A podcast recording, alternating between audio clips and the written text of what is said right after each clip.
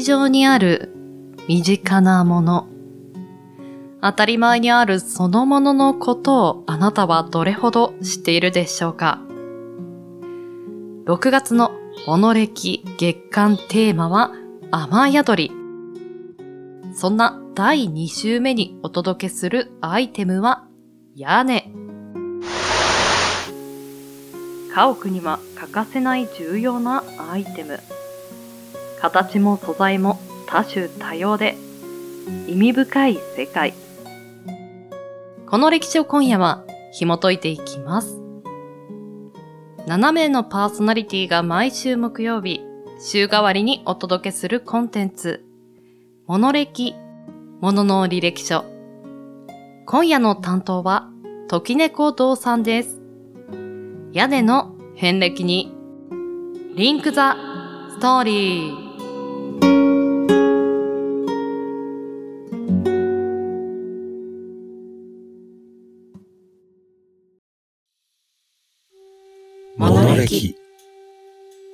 何気なく私たちを支えている様々なもの、アイテム。その一つ一つに履歴書があるとしたら、そこには何が書かれているのでしょう。出生の秘密。どんな過程を経て、今ここにあるのか。あなたと共にページをめくりたい。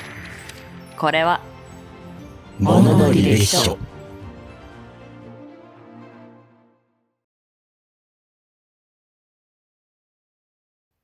こんばんは、時猫堂です。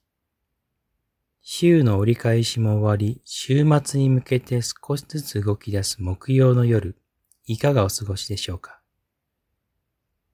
雨の日が増える梅雨時の6月、傘を忘れたり、バスが来るまでの時間に雨宿りをしたりすることもあるかと思います。そんな今宵、本日は屋根についてお話ししていこうと思います。また新しい扉を開き、そこにはどんなエピソードがあるのか、少々お付き合いください。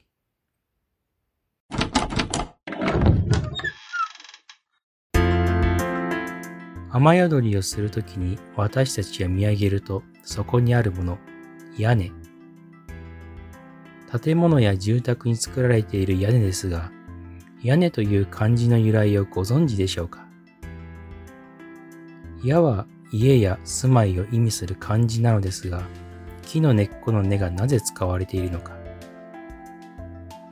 屋根は根っこというよりは家の上にあるものですよね。根の漢字が使われている由来は昔の家にありました。原始時代、あるいは古代の家は縦穴式住居というものから始まります。この住居は実は壁がなく、全部が屋根でできた家でした。その屋根の部分は地面に接触している形になるために、家を意味する屋に全体を支えているという意味の根がつき、屋根という漢字になったようです。古来の屋根の多くは草吹きでした。木材を組み合わせて家の骨組みを作り、その上から土や足、ススキなどの植物で屋根を作っていました。その成り立ちからたどれば、屋根という漢字に根という文字が入るのも納得できますね。やがて日本の屋根は平安時代の神殿作り、鎌倉時代の武家作り、室町から安土桃山時代の書院作り、江戸時代のすき家作りと変遷をたどっていきます。そして屋根は草や木の板を用いるものから現在にまで続く瓦の屋根になっていきます。日本で瓦の屋根が一般的な民家に使用されるようになったのは江戸時代の頃から。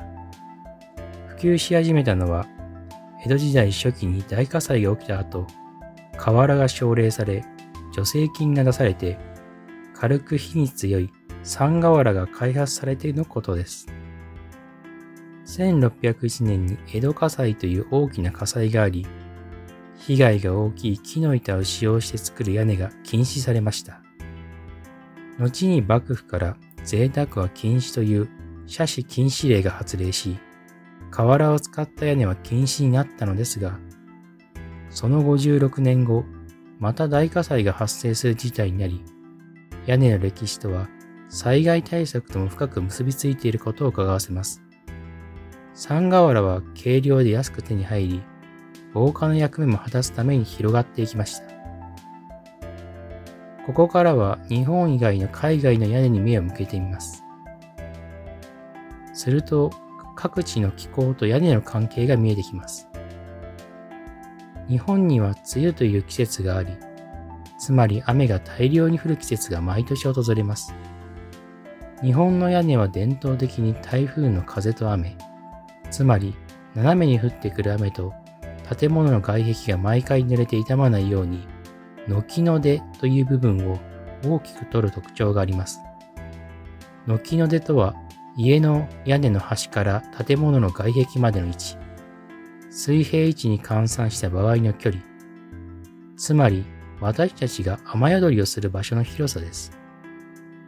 よって台風やハリケーンの多い地域である東アジア、東南アジア、アメリカ、メキシコの東海岸、西海岸などでは屋根の軒の出は大きくなり、台風の少ない地域のヨーロッパでは、雨水の侵入意識が少ないために、軒の出は短くなり、中東などの乾燥地帯、降水量の少ない地帯では、古くから六屋根という勾配のない平面な屋根が用いられました。中には木の枝に土をかぶせただけのものもあります。つまり各地の雨と風の強さによって屋根の軒の出の大きさが変わり、屋根の形と大きさは土地ごとに決まってきたのです。ここまで見ていくと屋根というものは台風や火事などの災害対策を通してその土地に立つ建物を守り支える大事なアイテムなのだと感じます。さてその後、日本の屋根は大正時代に起きた関東大震災などで瓦屋根の弱さが認識され、屋根をトタン板などで作ることが広がってきました。さらに昭和時代に入ると、屋根にはスレートという形式が広く使われるようになります。こちらは工場や倉庫などで見る屋根の形ですね。その後は屋根に用いられる材質の変化と進歩を繰り返しながら、屋根はその姿を私たちの前に見せています。屋根はその姿と役割から様々な例えやことわざに用いられます。そのいくつかを挙げてみましょうか。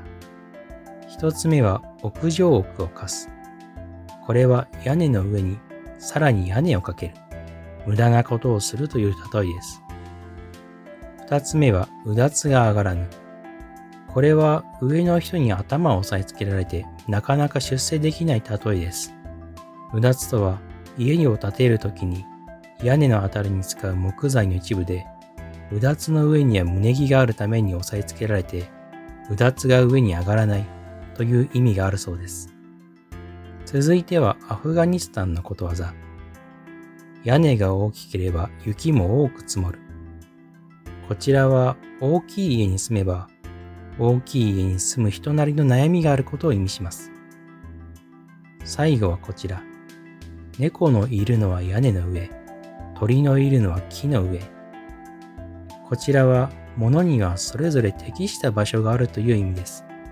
これらの表現は様々ですが、屋根にちなんだ例えやことわざからは、それぞれの場所や物事に合わせたバランスを解く印象を感じます。屋根という漢字は、矢は建物を表し、根はそれを覆って支えるものを意味する。その役割は災害を防ぎ、その建物が建てられた土地に合わせた大きさと姿をしている。それらを成り立たせるために大事なことは、しっかりとバランスをとること。屋根とは、私たちより高い場所から支えてくれる、大地から根付いた建物の傘のようなものかもしれませんね。雨宿りをするときは屋根を見上げて軒の出の大きさを見てみれば、その建物のバランスも見えてくるかも。皆様、いかがでしたでしょうか？それでは、今回はここまで。今宵の相手は時猫堂でした。皆様、良き週末を。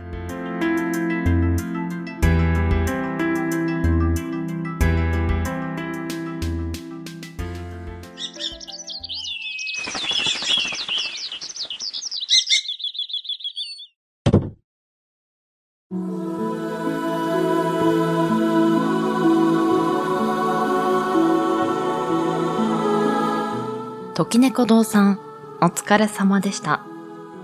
屋根。根っこの根という字が使われる意味には、建物の起源、始まりからのことだったんですね。いろんなトラブルを経て改良を行い、現代も役割を果たし続ける。そして地域ごとの天候の特性を考え、素材や形も変えていく。長い歴史のあるアイテムは、温故知新を幾度となく繰り返しているのかもしれません。普段、屋根に感謝するという気持ちの持ち方をなかなかせずにいたなと。けど雨風をしのげて安心に暮らせるって建物がなければ不可能ですよね。たまにありがとうと伝えるべきなのかもしれません。時猫堂さん、お疲れ様でした。では来週、6月15日。テーマは、てるてる坊主。お相手は、そらさんです。番組の感想もしくはお便りは、ツイッターアットマーク、sako アンダーバー、pod, cast、サコ、ポッドキャスト。アカウント名は、モノレキチャンネルにてお待ちしております。ツイッターの投稿も、ハッシュタグ、カタカナ、モノレキにてつぶやいていただけると嬉しいです。ではまた来週、この時間に、ポッドキャストでお会いしましょう。